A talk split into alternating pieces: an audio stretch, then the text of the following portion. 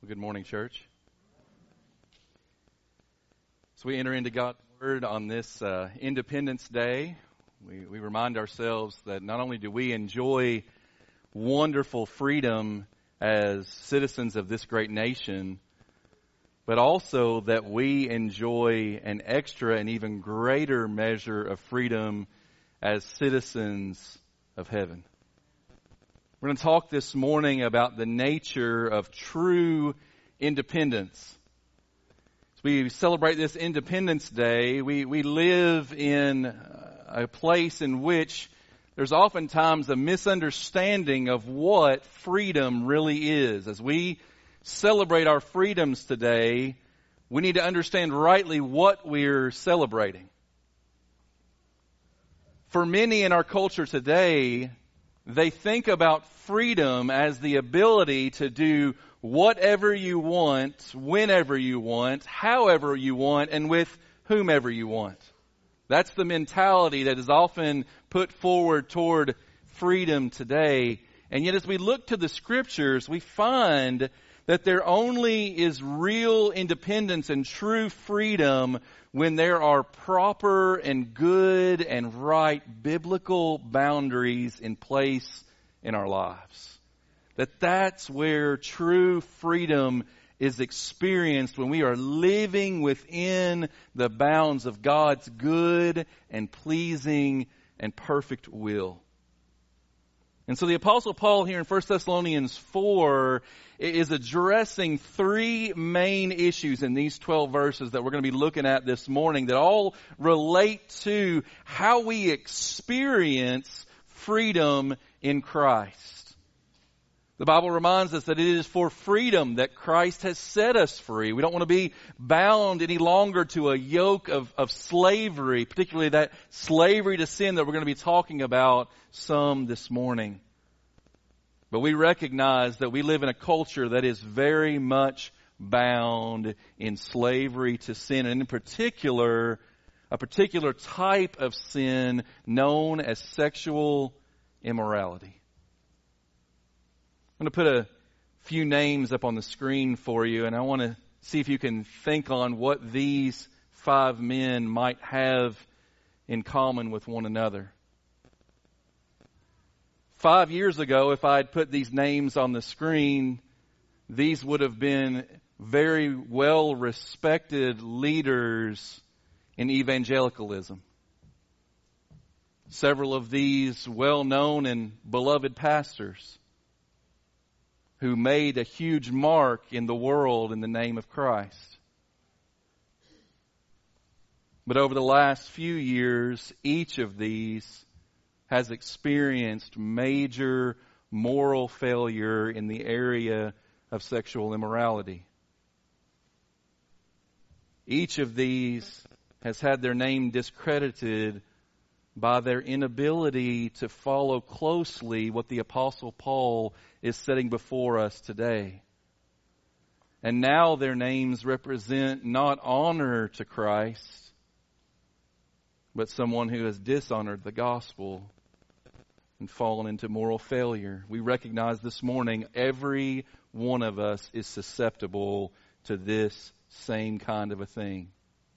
And yet by God's grace, we can walk in the freedom that 1 Thessalonians 4 is setting before us.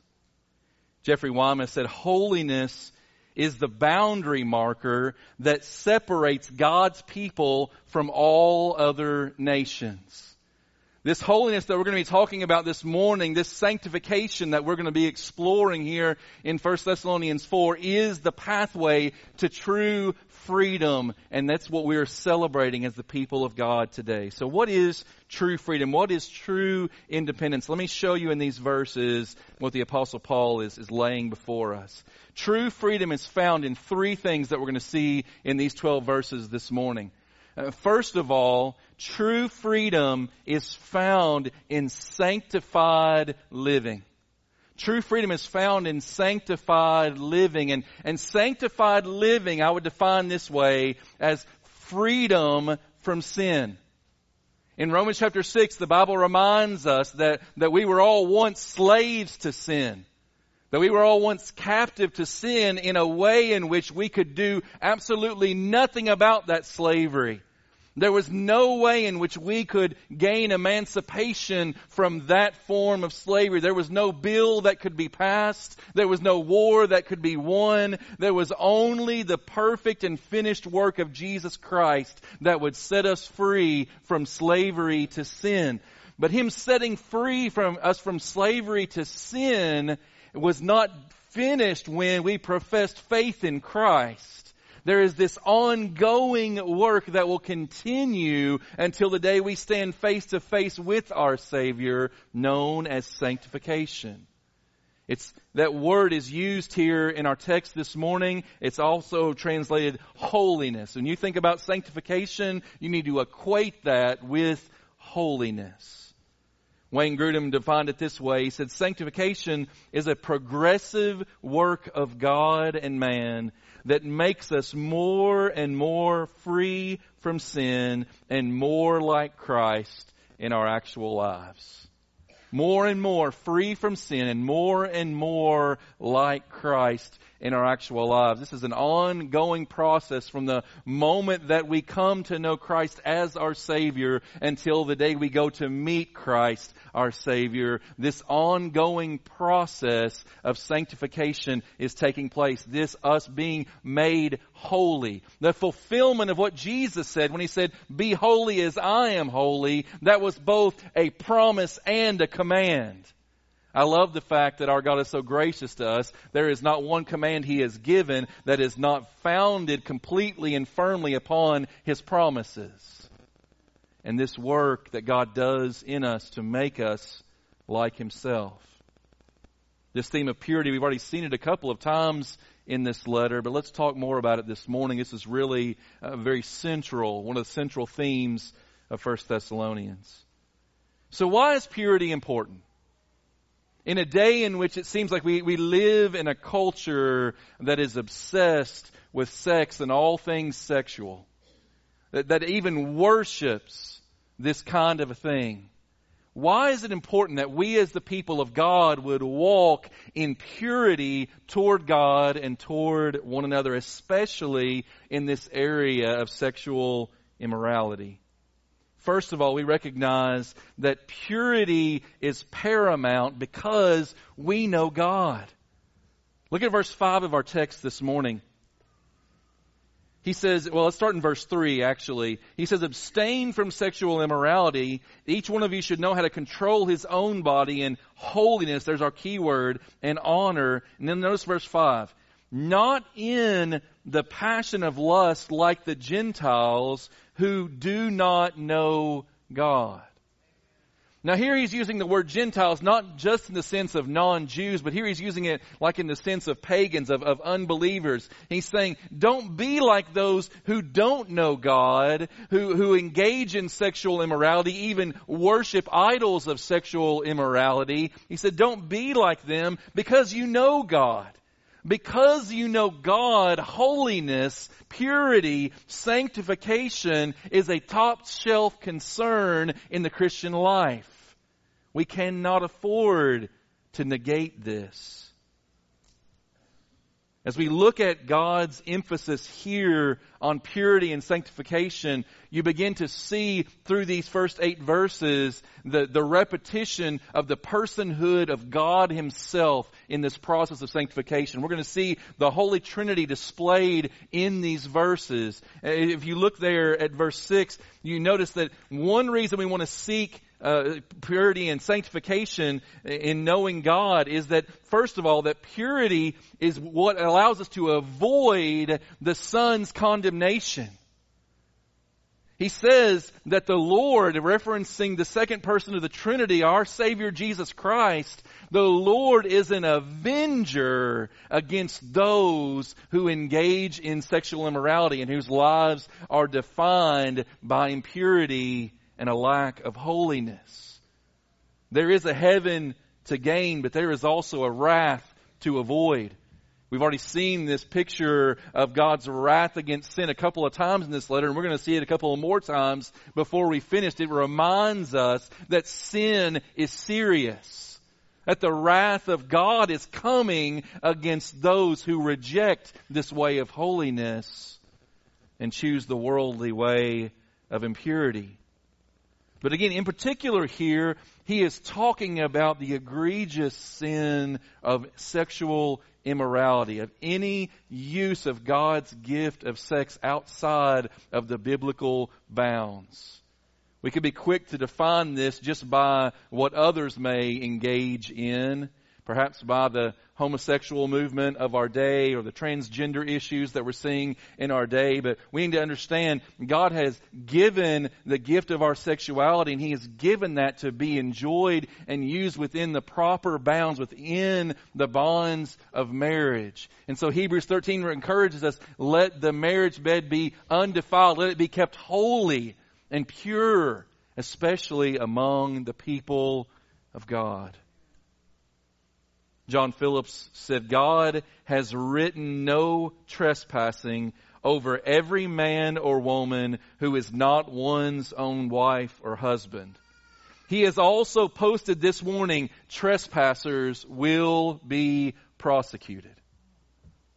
Church, this is serious business. As we see on a regular basis, leaders in Christianity falling into sexual temptation and dishonoring the name of Christ. But it's not just our leadership. It's rampant in the church today. And that's no different than the first century. In the city of Thessalonica, sexual immorality was worshipped as a god. And so those who were coming to faith in Jesus Christ and who were seeing what the Bible had to say about sexual immorality were faced with such a radically different dynamic in which they had been brought up. That which they had once worshipped as an idol was now recast in a whole new light. And there was a radical change that was taking place in their lives to where they no longer engaged in the sins of the past. They were brought into a relationship with God that was characterized by holiness. And the same must be true for us if we would avoid the wrath of God. Far too often we use the grace of God as a license for sin in the church today. My brothers and sisters, this should not be. But not only do we see our knowledge of God leading to sanctification in relation to the Son and His wrath, but we also see that another reason we ought to be concerned about holiness and purity is that purity actually fulfills the Father's calling on our lives. You notice He says, this is the will of God for you, verse 3, your sanctification.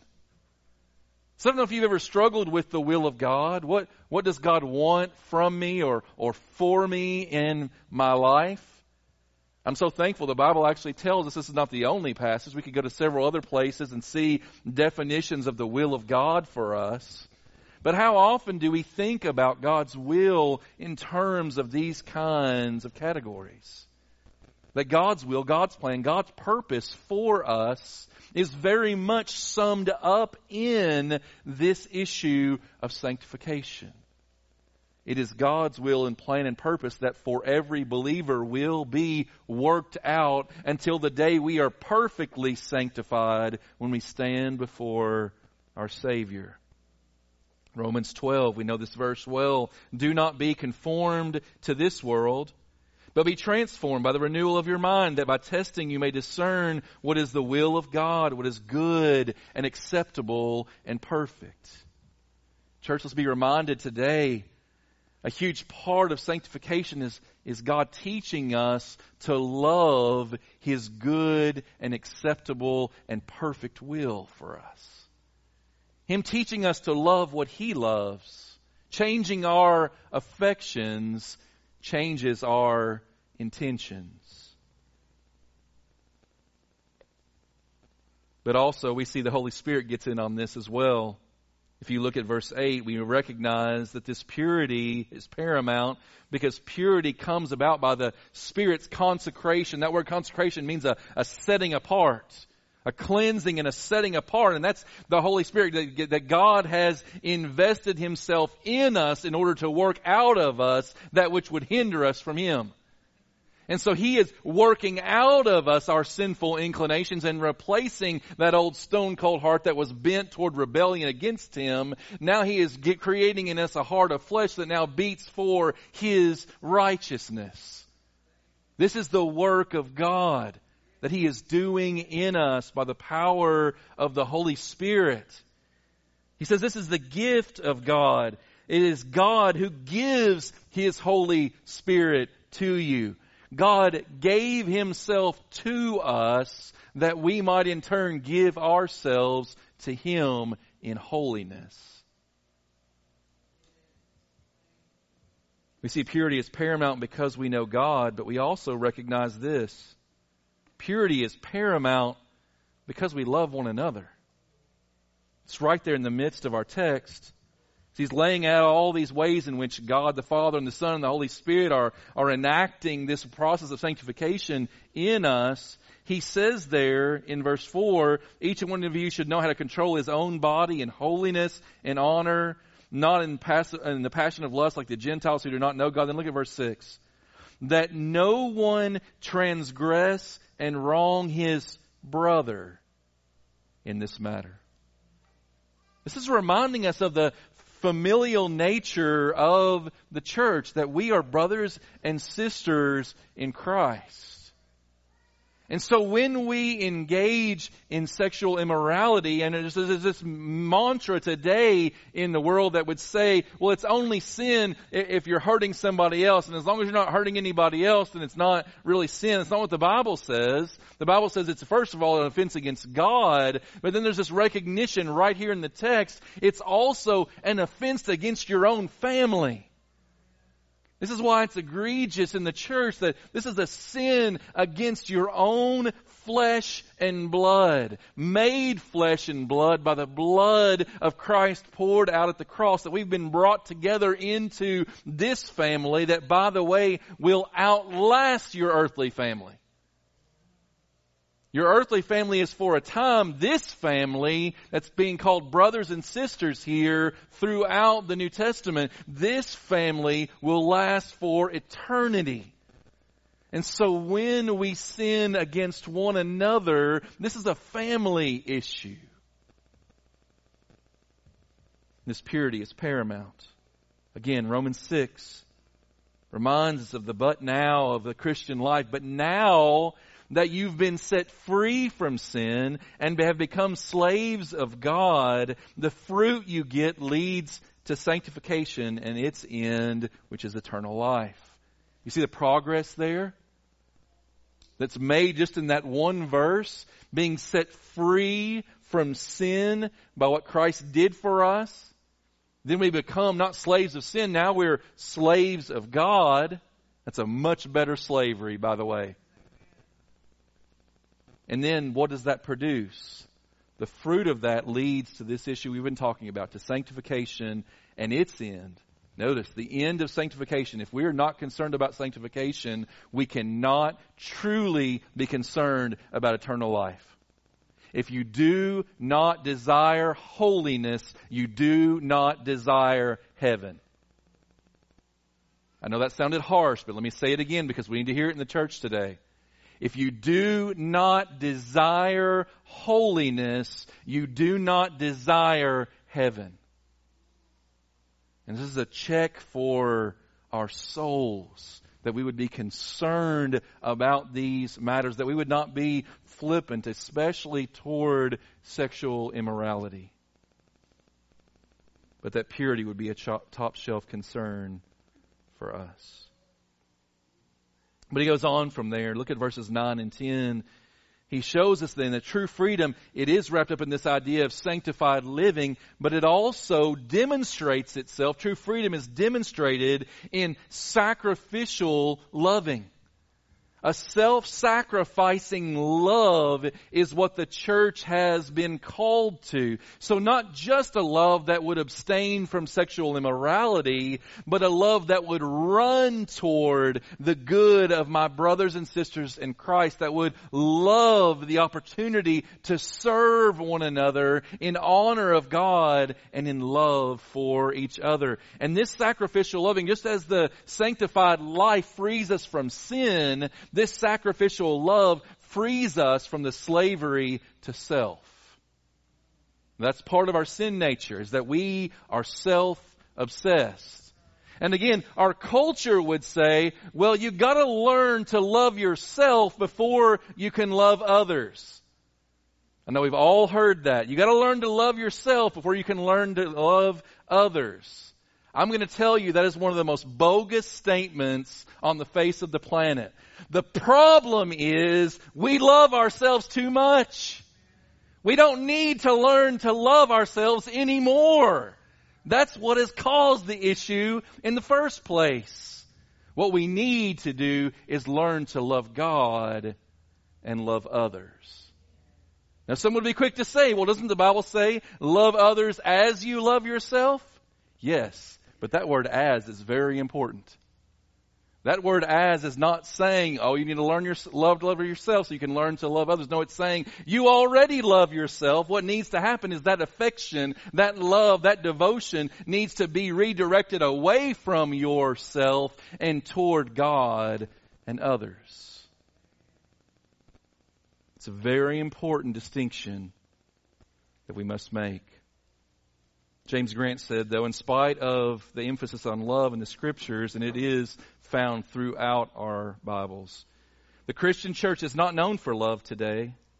We're known for divisions, our fights, our disagreements, our anger, our specific doctrines, but not for our love. And we must repent of this. We must get back to basic Christianity, to first things. And this is so crucial. As we think about walking in the freedom of the Christian life, we must recognize that a crucial element of that is walking in biblical love. Now, we do not do that at the expense of the truth. Why? Because 1 Corinthians 13 reminds us that love rejoices with the truth.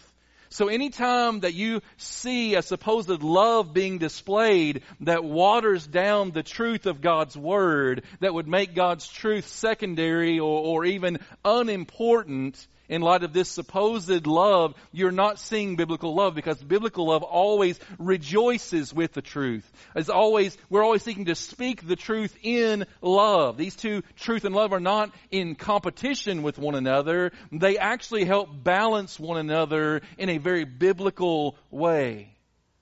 The command here to love one another, again, setting us free from our slavery to self. And in verse 9 there, look at the text. In verse 9 he says, "Now concerning brotherly love, you have no need for anyone to write to you." Apparently they had sent Paul a question about how they were to love one another. We don't know the exact question, but Paul says, I don't even need to write to you about this. Why? For you yourselves have been taught by God to love one another. Isn't that beautiful that what he's saying there is that love's inventor has become our instructor. Who knows better how to love than God Himself, who is the very essence, creator, and sustainer of all that is truly love? And he's saying, God has become your teacher. He is already instructing you in this way. So Paul's saying, I've got nothing to add. I have no further instructions in this area, simply that you would continue doing what you're already doing. He says only that you would do this more and more, making progress in their love for one another. A reminder that our love is to be incessant and increasing. That we never arrive at a place where we can check off the love box and say, well, I've done that, now I can go on to something else. No, this is a continual command for every believer, that we continue to make progress, just as we would desire to make progress in sanctification, so we would desire to make progress in this area of loving one another, of serving others in Jesus' name, of listening well to the needs of the brothers and sisters around us, of learning to be that spiritual family that's about more than just spending an hour together on Sunday morning, but throughout the week that we are praying for one another, that we are engaged in relationships with one another. This is not love at a distance. There can be no social distancing in this kind of love. It's up close and personal. Sometimes it's very hard. It's of the utmost necessity because Jesus himself said, "A new commandment I give you." This is for you, church. "A new commandment I give to you, that you love one another. Just as I've loved you," that's the model, "you also are to love one another." That's the second time. "By this all people will know that you are my disciples if you have love for one another." Three times in two verses, he's exalting this goal of loving one another in light of the gospel and God's love for us displayed at the cross. You say, well, what does it look like to love one another in the body of Christ? It looks like the cross. It's not Valentine's Day cards. It looks like the cross. This love is difficult. It's costly, but it's worth it. So we follow his command to love one another. And then the third point today gives us a practical example of how that love is displayed. So true freedom is found in sanctified living. True freedom is found in sacrificial loving. But also we see in verses 11 and 12 that true freedom, Christian freedom, independence in Christ is found in simple laboring. Simple laboring, the kind of working that would set us free from slavery to others. Look at what he says there.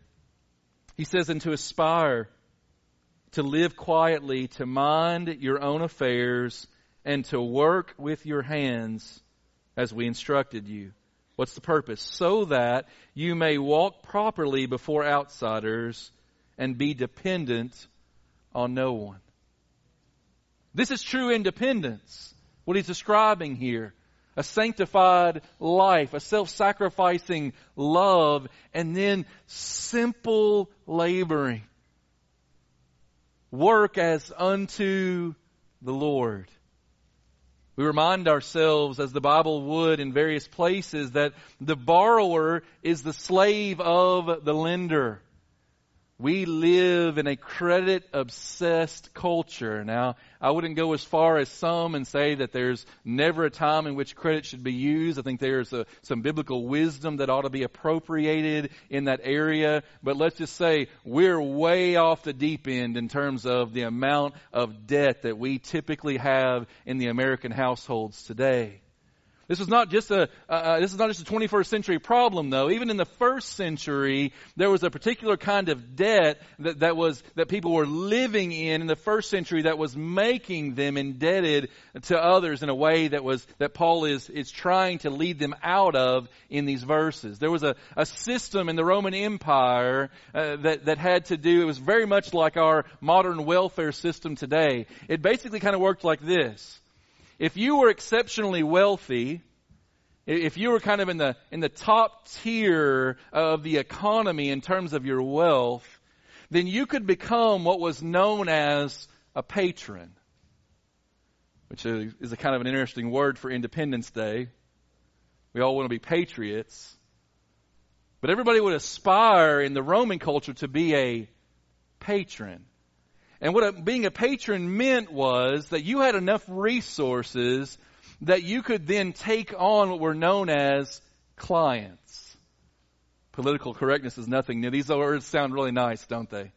You as a patron could take on clients in the first century, which meant that The way it worked was if you had enough wealth, you could then begin to provide for the essential needs of some who were not as wealthy as you. Some of the lower class citizens, you could begin to provide them with food and shelter and clothing.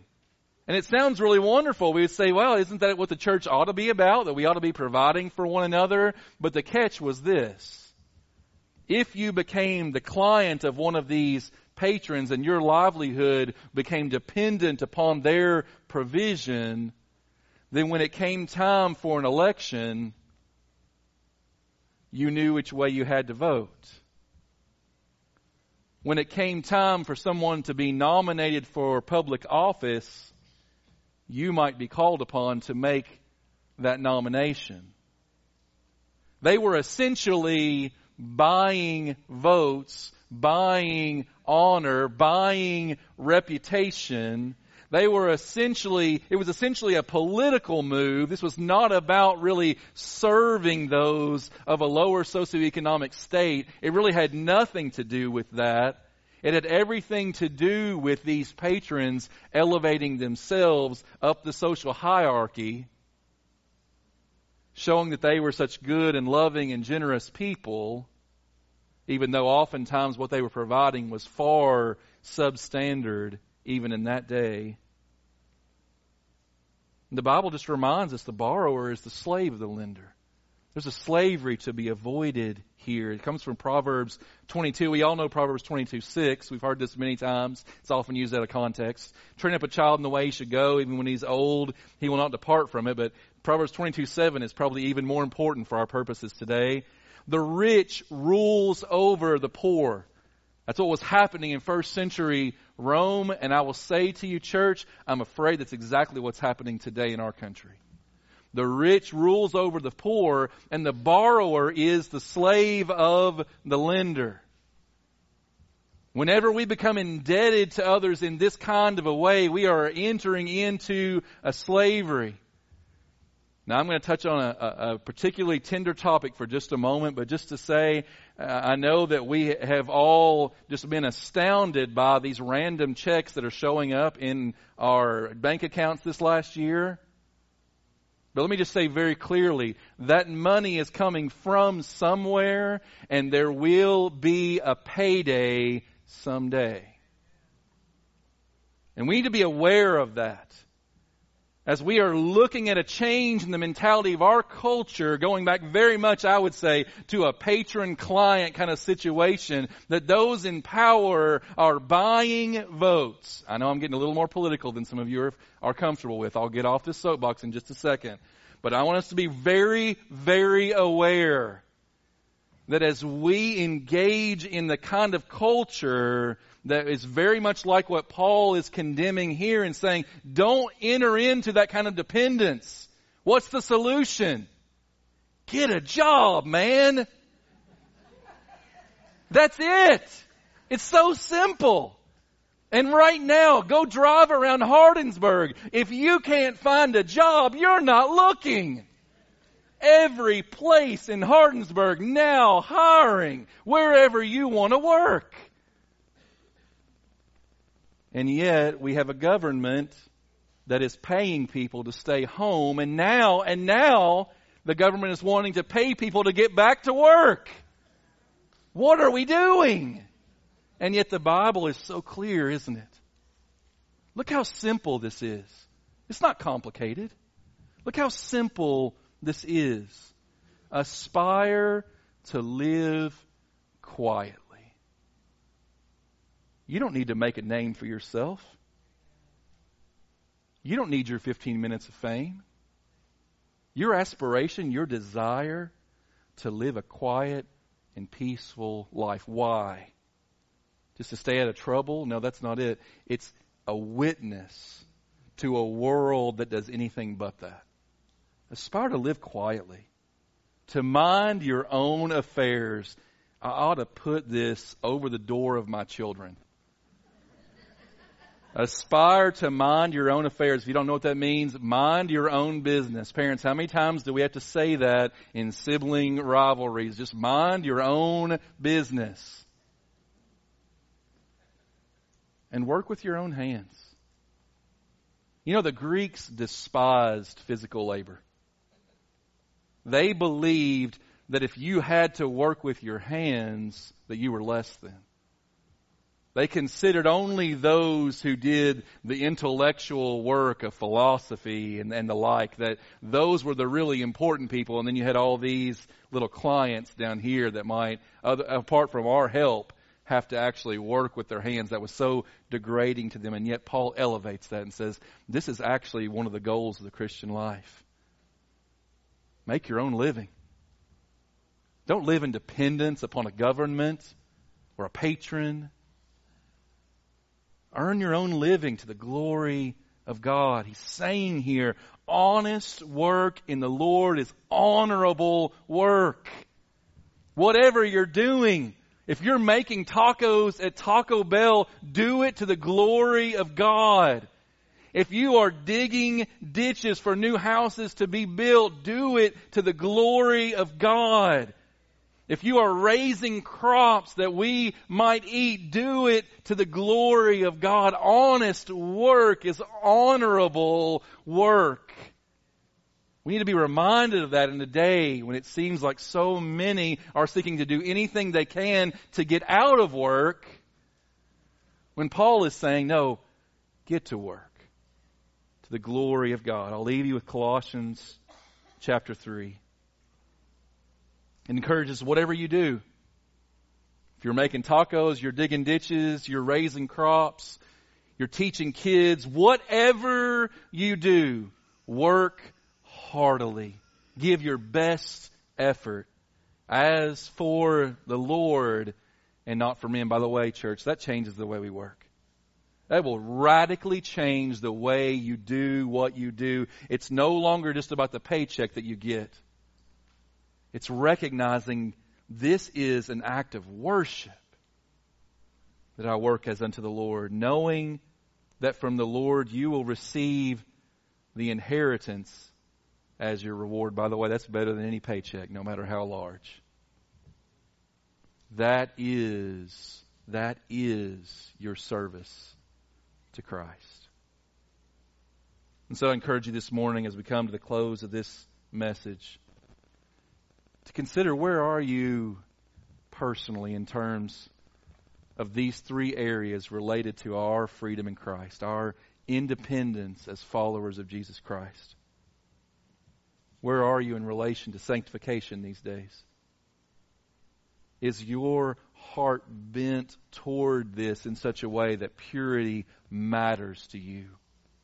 That walking in holiness before God as an act of worship is important to you?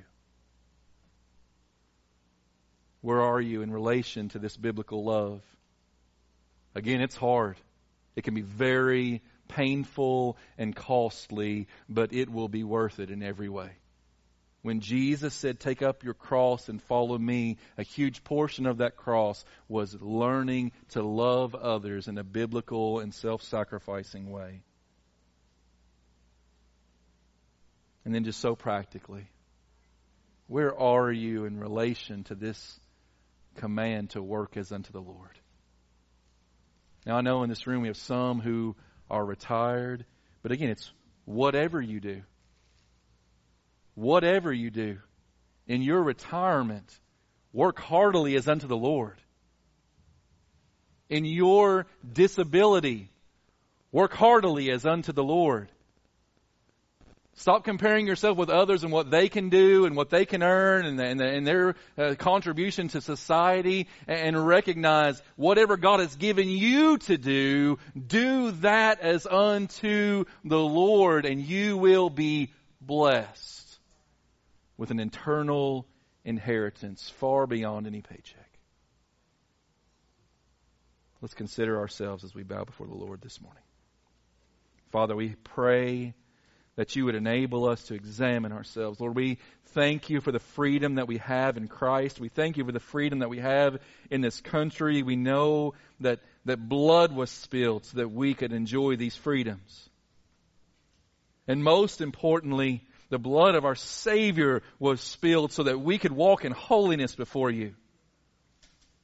The blood of our Savior was spilled so that we could learn to love like you love. The blood of our Savior was spilled so that we could work as unto the Lord.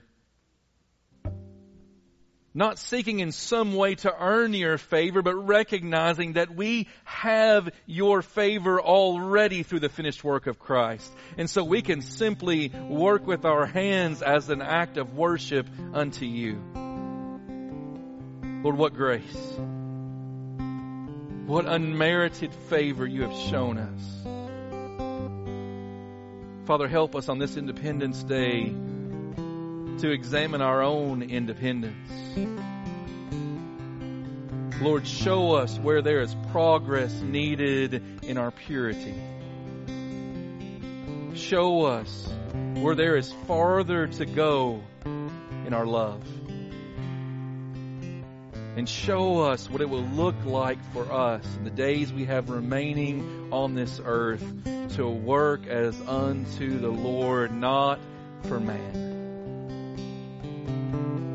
Not to be people pleasers, but God pleasers. And all to your glory. We pray this in Jesus' name.